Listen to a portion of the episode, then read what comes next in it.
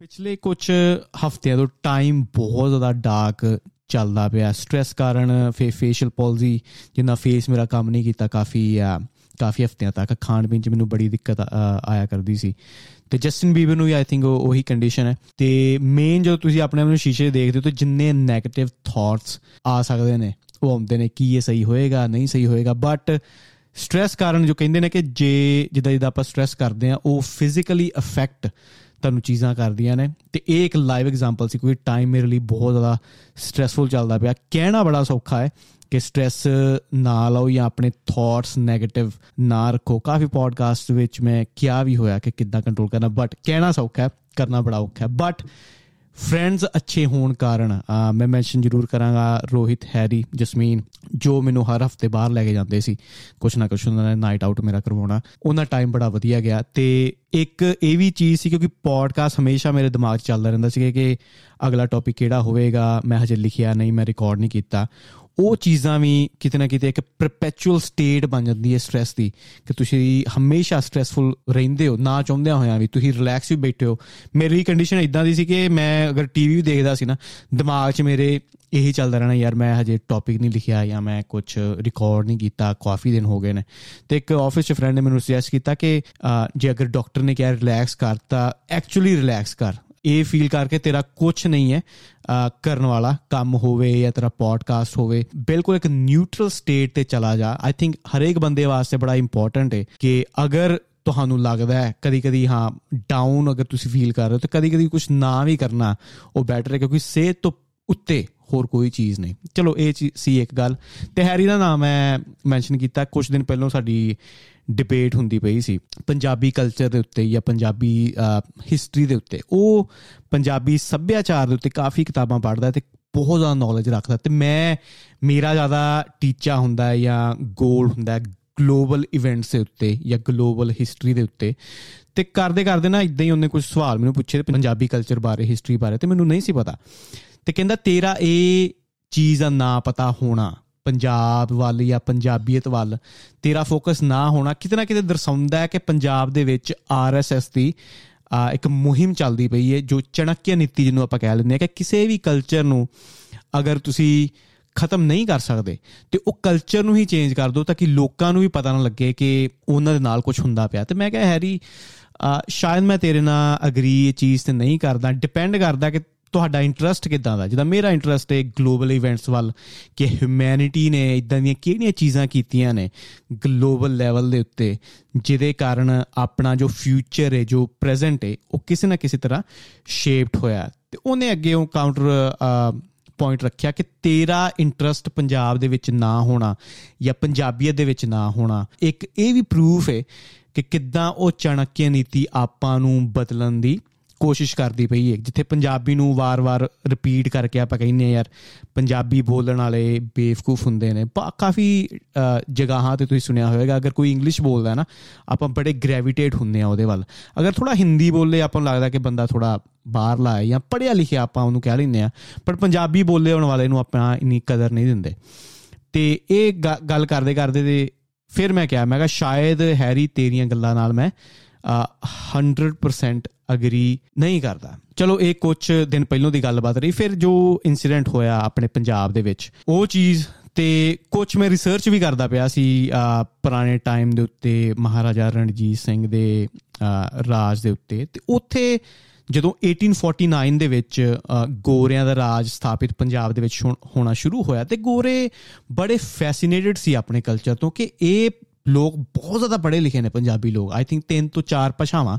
ਆ ਬੋਲਦੇ ਸੀ I think ਅਰਬ ਹੋ ਗਿਆ, ਪਸ਼ਤੋ ਹੋ ਗਿਆ। ਆਮ ਨਾਟ ਰੀਲੀ ਸ਼ੋਰ ਕਿ ਕਿਹੜੀਆਂ ਕਿਹੜੀਆਂ ਭਾਸ਼ਾਵਾਂ ਸੀ। ਬਟ ਆਪਾਂ ਲੋਕ ਬਹੁਤ ਜ਼ਿਆਦਾ ਪੜ੍ਹੇ ਲਿਖੇ ਸੀ। ਤੇ ਆਪਣੀ ਜੋ ਇਕਨੋਮੀ ਸੀ, ਬਹੁਤ ਸਟਰੋਂਗ ਸੀ। ਤੇ ਉਥੋਂ ਯੂਰਪ ਦੇ ਬੰਦੇ ਇੱਥੇ ਪੰਜਾਬ ਦੇ ਵਿੱਚ ਕੰਮ ਕਰਨ ਆਇਆ ਕਰਦੇ ਸਨ। ਤੇ ਆਪਣਾ ਜੋ ਮਨੀ ਦਾ ਵੈਲਿਊ ਸੀ, ਉਹ ਵੀ ਆਈ ਥਿੰਕ ਪੌਂਡ ਨਾਲੋਂ ਕਿਤੇ 10 ਜਾਂ 12 ਪੈਸੇ ਜਾਂ ਡਾਲਰ ਦੀ ਵੈਲਿਊ ਆਪਣੀ ਜ਼ਿਆਦਾ ਸੀ, ਜੋ ਵੀ ਉਸ ਟਾਈਮ ਯੂਨਿਟ ਯੂਜ਼ ਕੀਤੀ ਜਾਂਦੀ ਸੀ। ਤੇ ਜਦੋਂ ਉਹਨਾਂ ਨੇ ਪੰਜਾਬ ਦੇ ਵਿੱਚ ਆਉਣਾ ਸ਼ੁਰੂ ਕੀਤਾ ਤੇ ਉਹਨਾਂ ਨੂੰ ਲੱਗਾ ਕਿ ਯਾਰ ਅਗਰ ਇਹਨਾਂ ਨੂੰ ਆਪਾਂ ਹਰਾਉਣਾ ਤੇ ਇਹਨਾਂ ਦਾ ਕਲਚਰ ਖਤਮ ਆਪਾਂ ਨੂੰ ਕਰਨਾ ਪਏਗਾ, ਆਪਾਂ ਸਿੱਧਾ ਡਾਇਰੈਕਟਲੀ ਅਟੈਕ ਕਰਕੇ ਡਿਸਟਰੋਏ ਕਰਕੇ ਇਹਨਾਂ ਨੂੰ ਨਹੀਂ ਹਰਾ ਸਕਦੇ। ਤੇ ਉਹਨਾਂ ਨੇ ਆਈ ਥਿੰਕ ਜੀ ਡਬਲਯੂ ਲਾਈਟਨਰ ਲੈਟਨਰ ਲੈਟਨਰ ਇੱਕ ਜਰਮਨ ਨਾਮ ਦਾ ਬੰਦਾ ਉਹਨਾਂ ਨੇ ਸੱਦਿਆ। ਤੇ ਉਹਨੂੰ ਕਿਹਾ ਕਿ ਇਹ ਕਲਚਰ ਦੀ ਸਟੱਡੀ ਕਰ ਤੇ ਦੇਖ ਕਿੰਨੇ ਟਾਈਮ ਤੱਕ ਆਪਾਂ ਇਹਨੂੰ ਖਤਮ ਕਰ ਸਕਦੇ ਹਾਂ। ਤੇ ਉਹਨੇ ਸਟੱਡੀ ਕੀਤੀ, ਬਹੁਤ ਹੀ ਵਧੀਆ ਉਹਨੇ ਆਈ ਥਿੰਕ ਉਹਦੀ ਬੁੱਕ ਵੀ ਬਾਅਦ ਚੋਂ ਆਈ ਸੀ। ਬਹੁਤ ਵਧੀਆ ਉਹਨੇ ਪੁਆਇੰਟ ਦਰਸਾਇਆ ਕਿ ਇਹਨਾਂ ਦਾ ਐਜੂਕੇਸ਼ਨ ਸਿਸਟਮ ਪੰਜਾਬ ਦਾ ਬਹੁਤ ਜ਼ਿਆਦਾ ਸਟਰੋਂਗ ਹੈ। ਕੋਈ ਵੀ ਗੁਰਦੁਆਰਾ ਟੈਂਪਲ ਜਾਂ ਮਸਜਿਦ ਸਕੂਲ ਤੋਂ ਬਿਨਾ ਨਹੀਂ, ਹਰੇਕ ਦੇ ਵਿੱਚ ਲਾਇਬ੍ਰੇਰੀ ਹੈ। ਤੇ ਕਿਸੇ ਵੀ ਧਾਰਮਿਕ ਇੰਸਟੀਚਿਊਟ ਨੂੰ ਬਣਨ ਦੀ ਇਜਾਜ਼ਤ ਨਹੀਂ ਮਿਲਦੀ, ਜਿੰਨਾ ਚਿਰ ਉੱਥੇ ਸਕੂਲ ਦੀ ਸਥਾਪਨਾ ਨਹੀਂ ਹੁੰਦੀ। ਤੇ ਭੇਦਭਾਵ ਲੋਕਾਂ 'ਚ ਬਹੁਤ ਜ਼ਿਆਦਾ ਘੱਟ ਸੀ। ਤੇ ਉਹਨੇ ਕਿਹਾ, ਇੰਨੇ ਸਟਰੋਂਗ ਸਿਸਟਮ ਨੂੰ ਤੋੜਨ ਵਾਸਤੇ ਮੈਨੂੰ 50 ਸਾਲ ਲੱਗਣਗੇ। ਤੇ ਗੋਰਿਆਂ ਨੇ ਕਿਹਾ, ਚਲੋ 50 ਸਾਲ ਹੋਣ ਜਾਂ ਭਾਵੇਂ 80 ਸਾਲ 100 ਸਾਲ ਵੀ ਹੋਣ ਐਜ਼ ਲੌਂਗ ਐਜ਼ ਇੱਕ ਕਲਚਰ ਨੂੰ ਤੂੰ ਖਤਮ ਕਰੇ ਟਾਈਮ ਡਸਨਟ ਮੈਟਰ ਤੇ ਉਹਨੇ ਇੱਕ ਪ੍ਰੋਜੈਕਟ ਸ਼ੁਰੂ ਕੀਤਾ। ਤੇ 50 ਸਾਲ ਦੀ ਜਗ੍ਹਾ ਉਹਨੇ 33 ਸਾਲ ਲਾਏ।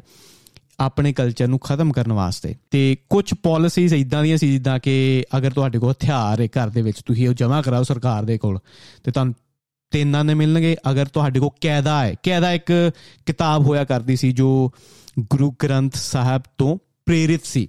ਤੇ ਉਹਦੇ ਵਿੱਚ ਜੋ ਮੂਲ ਬੇਸਿਕ ਚੀਜ਼ਾਂ ਸੀ, ਜੋ ਹਰ ਬੰਦਾ ਪੜ੍ਹ ਲਿਖ ਸਕਦਾ ਸੀ ਤੇ ਉਹ ਤੋਂ ਹੀ ਸ਼ੁਰੂਆਤ ਹੁੰਦੀ ਸੀ ਪੜ੍ਹਾਈ ਲਿਖਾਈ ਦੀ। ਤਾਂ ਅਗਰ ਤੁਸੀਂ ਕਾਇਦਾ ਜਮ੍ਹਾਂ ਕਰਾਉਂਦੇ ਹੋ ਤਾਂ ਤੁਹਾਨੂੰ 6 ਆਨੇ ਜਾਂ ਪੈਸੇ ਮਿਲਣਗੇ। ਹਥਿਆਰ ਦੇ ਤੁਹਾਨੂੰ 3 ਪੈਸੇ ਮਿਲਣਗੇ ਤੇ ਕਾਇਦੇ ਦੇ, ਕਿਤਾਬ ਦੇ ਤੁਹਾਨੂੰ 6 ਆਨੇ ਮਿਲਣਗੇ ਤੇ ਇਦਾਂ ਹੀ ਉਹਨਾਂ ਨੇ ਸਾਰਿਆਂ ਤੋਂ ਜਮ੍ਹਾਂ ਕਰਵਾਈਆਂ ਤੇ ਕੁਝ ਜ਼ਬਰਦਸਤੀ ਵੜ ਕੇ ਘਰਾਂ ਦੇ ਵਿੱਚ ਕਾਇਦੇ ਸਾੜੇ ਵੀ ਗਏ। ਤੇ 33 ਸਾਲਾਂ ਬਾਅਦ ਲੈਟਨਰ ਨੇ ਇੱਕ ਪਿੰਡ ਦਾ ਡਾਟਾ ਲਿਆ। ਤੇ ਉਹਨੇ ਗੋਰਿਆਂ ਦੀ ਸਰਕਾਰ ਦੇ ਉੱਤੇ ਅੱਗੇ ਰੱਖਿਆ ਕਿ 33 ਸਾਲ ਪਹਿਲਾਂ ਇਹ ਪਿੰਡ ਦੇ 1500 ਦੇ 1500 ਲੋਕ ਪੜ੍ਹੇ ਲਿਖੇ ਸੀ ਤੇ ਹੁਣ 33 ਸਾਲ ਬਾਅਦ 1500 ਵਿੱਚੋਂ ਸਿਰਫ 10 ਜਾਂ 15 ਲੋਕ ਹੀ ਪੜ੍ਹੇ ਲਿਖੇ ਨੇ।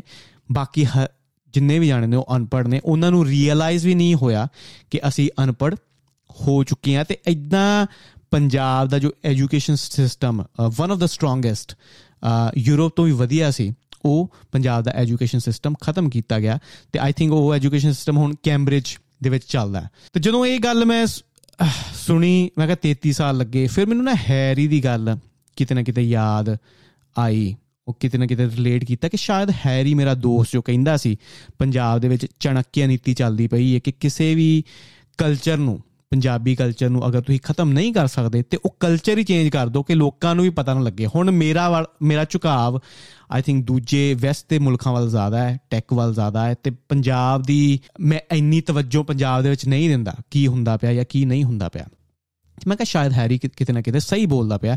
ਹੋ ਸਕਦਾ ਹੈ, ਸਹੀ ਬੋਲ ਬੋਲਦਾ ਹੋ ਸਕਦਾ। ਫਿਰ ਇਹ ਮੂਸੇ ਵਾਲੇ ਦੀ ਘਟਨਾ ਹੋਈ ਤੇ ਉਸ ਤੋਂ ਬਾਅਦ ਸਮਾਧੀਆਂ ਬਣਨੀਆਂ, ਉਸ ਤੋਂ ਬਾਅਦ ਟੈਟੂ ਬੰਨੇ। ਸਮਾਧੀ ਦੇ ਮੱਥੇ ਟੇਕਣੇ ਵੀ ਸ਼ੁਰੂ ਹੋਏ। ਤੇ ਜੋ ਵੀ ਸਰਕਮਸਟੈਂਸਸ ਬਣੇ, ਮੈਂ ਉਹਨਾਂ ਦੇ ਪੇਰੈਂਟਸ ਦੇ ਸਿੱਧੂ ਦੇ ਪੇਰੈਂਟਸ ਵੱਲ ਬਹੁਤ ਜ਼ਿਆਦਾ ਸੈਡਨੈਸ ਰੱਖਦਾ, ਕਿਉਂਕਿ ਪੇਰੈਂਟਸ ਦਾ ਦੁੱਖ ਪੇਰੈਂਟਸ ਦਾ ਦੁੱਖ ਹੈ, ਉਹਦੇ ਨਾਲ ਆਪਾਂ ਕੋਈ ਵੀ ਚੀਜ਼ ਰਿਲੇਟ ਨਹੀਂ ਕਰ ਸਕਦੇ। ਉਹਨਾਂ ਦਾ ਜੋ ਸੈਡਨੈਸ ਹੈ, ਉਹ ਜੈਨੂਇਨ ਹੈ।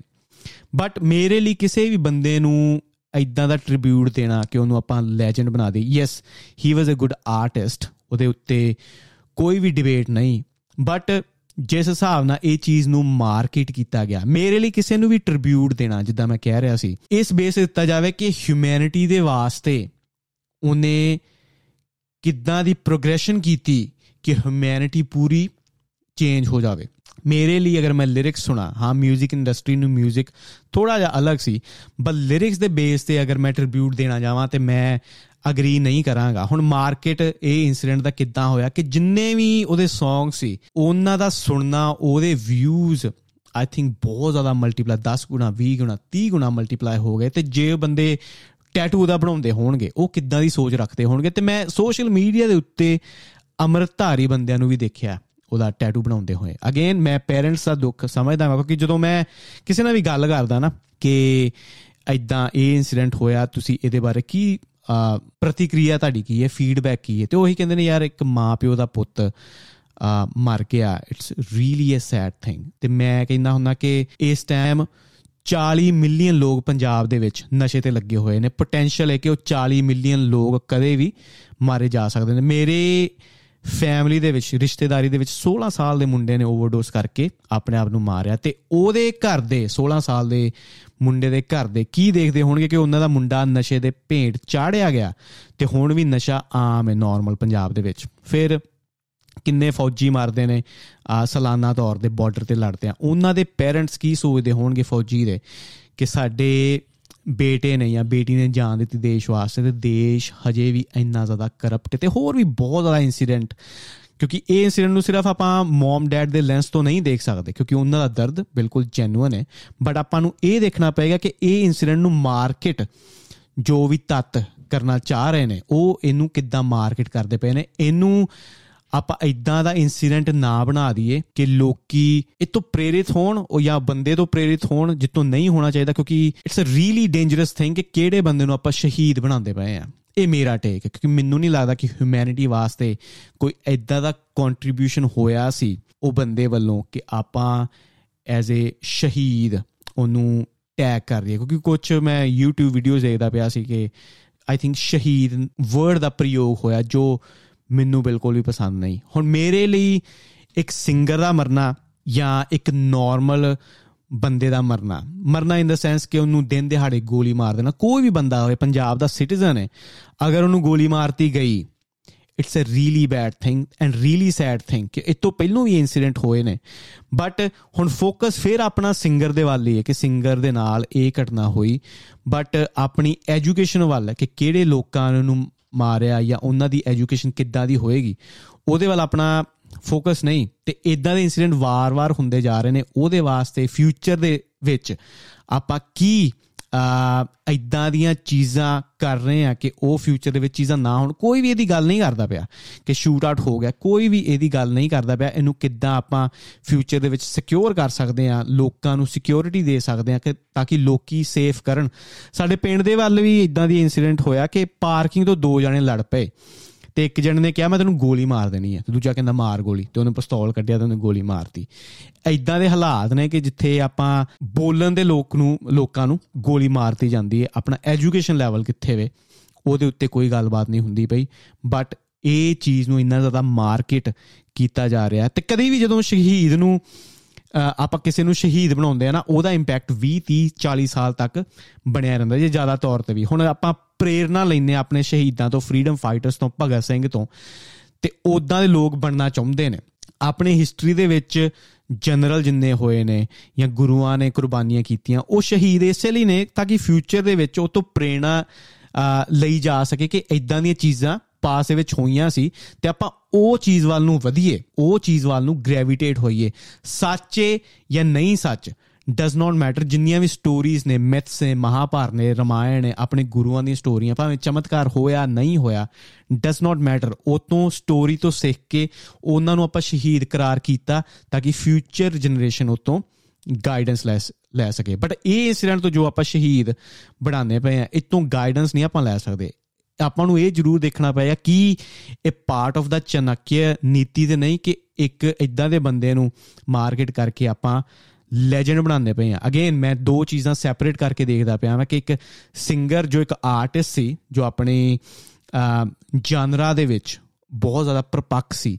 ਦੂਜੀ ਚੀਜ਼ ਇਹਨੂੰ ਪਰਸਨਲ ਲੈਵਲ ਤੇ ਆਪਾਂ ਦੇਖੀਏ ਕਿ ਹਿਊਮੈਨਿਟੀ ਦੇ ਲਈ ਜਾਂ ਉਹ ਬੰਦੇ ਨੇ ਕੋਈ ਇਦਾਂ ਦਾ ਕਾਰਾ ਕੀਤਾ ਕਿ ਇੰਨੀ ਜ਼ਿਆਦੀ ਮਾਰਕੀਟਿੰਗ ਉਹ ਡਿਜ਼ਰਵ ਕਰਦਾ ਬਟ ਫਿਰ ਵੀ ਸੋਚਣ ਵਾਲੀ ਗੱਲ ਹੈ ਕਿ ਜੋ ਤੱਤ, ਹਮੇਸ਼ਾ ਮੈਂ ਗੱਲ ਕਰਦਾ, ਕੁਛ ਨਾ ਕੋਈ ਕੋਈ ਨਾ ਕੋਈ ਤੱਤ ਇਦਾਂ ਦੇ ਜ਼ਰੂਰ ਲੱਗੇ ਹੋਏ ਨੇ ਪੰਜਾਬ ਦੇ ਵਿੱਚ, ਤਾਂ ਕਿ ਆਪਣੇ ਕਲਚਰ ਨੂੰ ਇੱਕ ਰੀਸ਼ੇਪ ਕਰ ਸਕੇ, ਠੀਕ ਹੈ? ਤੇ ਇਹ ਚੀਜ਼ ਤੋਂ ਆਪਾਂ ਬਚੀਏ ਤੇ ਦਿਮਾਗ ਨਾਲ ਸੋਚੀਏ ਕਿ ਜੋ ਵਾਰ-ਵਾਰ ਇਨਸੀਡੈਂਟ ਹੋ ਰਹੇ ਨੇ ਆਪਣੇ ਨਾਲ ਜਾਂ ਪੰਜਾਬ ਦੇ ਵਿੱਚ, ਇਹਦਾ ਕੀ ਮੋਟਿਵ ਹੋ ਸਕਦਾ ਹੈ? ਜਾਂ ਕੌਣ ਇਹ ਇਨਸੀਡੈਂਟਸ ਤੋਂ ਗੇਨ ਕਰੇਗਾ?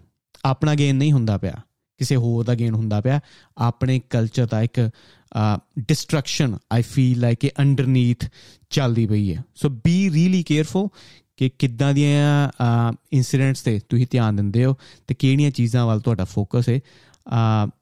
ਤੇ ਯਾ ਇਹ ਸੀ ਅੱਜ ਦਾ ਐਪੀਸੋਡ ਆਪਣੀ ਸਿਹਤ ਵੱਲ ਧਿਆਨ ਰੱਖੋ। ਕੋਈ ਵੀ ਚੀਜ਼ ਅਗਰ ਤੁਹਾਨੂੰ ਸਟ्रेस ਦਿੰਦੀ ਹੈ, ਉਹਨੂੰ ਬਾਈਕਾਟ ਕਰੋ। ਮੈਂ ਵੀ ਟਰਾਈ ਕਰਦਾ ਪਿਆ ਵਾਂ, ਆਪਣੇ ਜੋ ਫਰੈਂਡ ਸਰਕਲ ਨੇ, ਉਹ ਵਧੀਆ ਰੱਖੋ। ਮੈਂ ਵੀ ਲੱਕੀ ਆ ਮੇਰੇ ਫਰੈਂਡਸ ਨੇ ਜੋ ਮੇਰੀ ਟੇਕ ਕੇਅਰ ਕਰਦੇ ਨੇ। ਤੇ ਹੁਣ ਇੱਕ ਮੇਰਾ ਫਰੈਂਡ ਆਇਆ ਸੀ, ਉਹ ਮੇਰੀ ਨਜ਼ਰ ਲਾ ਕੇ ਗਿਆ। ਮੈਂ ਰਿਕਾਰਡ ਕਰਦਾ ਹੀ ਵਿਆਹ ਸੀ ਤੇ ਉਹਨੇ ਨੌਕ ਕੀਤਾ, ਨਜ਼ਰ ਲਾਈ ਕਿਉਂਕਿ ਵਾਰ-ਵਾਰ ਵਾਰ ਕੁਛ ਨਾ ਕੁਛ ਛੋਟਾ ਜਾਂ ਵੱਡਾ ਮੈਨੂੰ ਫੀਲ ਹੁੰਦਾ ਪਿਆ ਕਿ ਮੈਨਾਂ ਹੁੰਦਾ ਪਿਆ। ਸੋ ਯਾ ਹੁਣ ਮਿਲਦੇ ਆਪਾਂ ਅਗਲੇ ਐਪੀਸੋਡ ਦੇ ਵਿੱਚ। ਮੈਂ ਤੁਹਾਡਾ ਆਪਣਾ ਕਾਕਾ ਬੱਲੀ, ਨਾਮ ਮੇਰਾ ਕਿੰਦੀਪ ਸਿੰਘ। ਸਤਿ ਸ਼੍ਰੀ ਅਕਾਲ।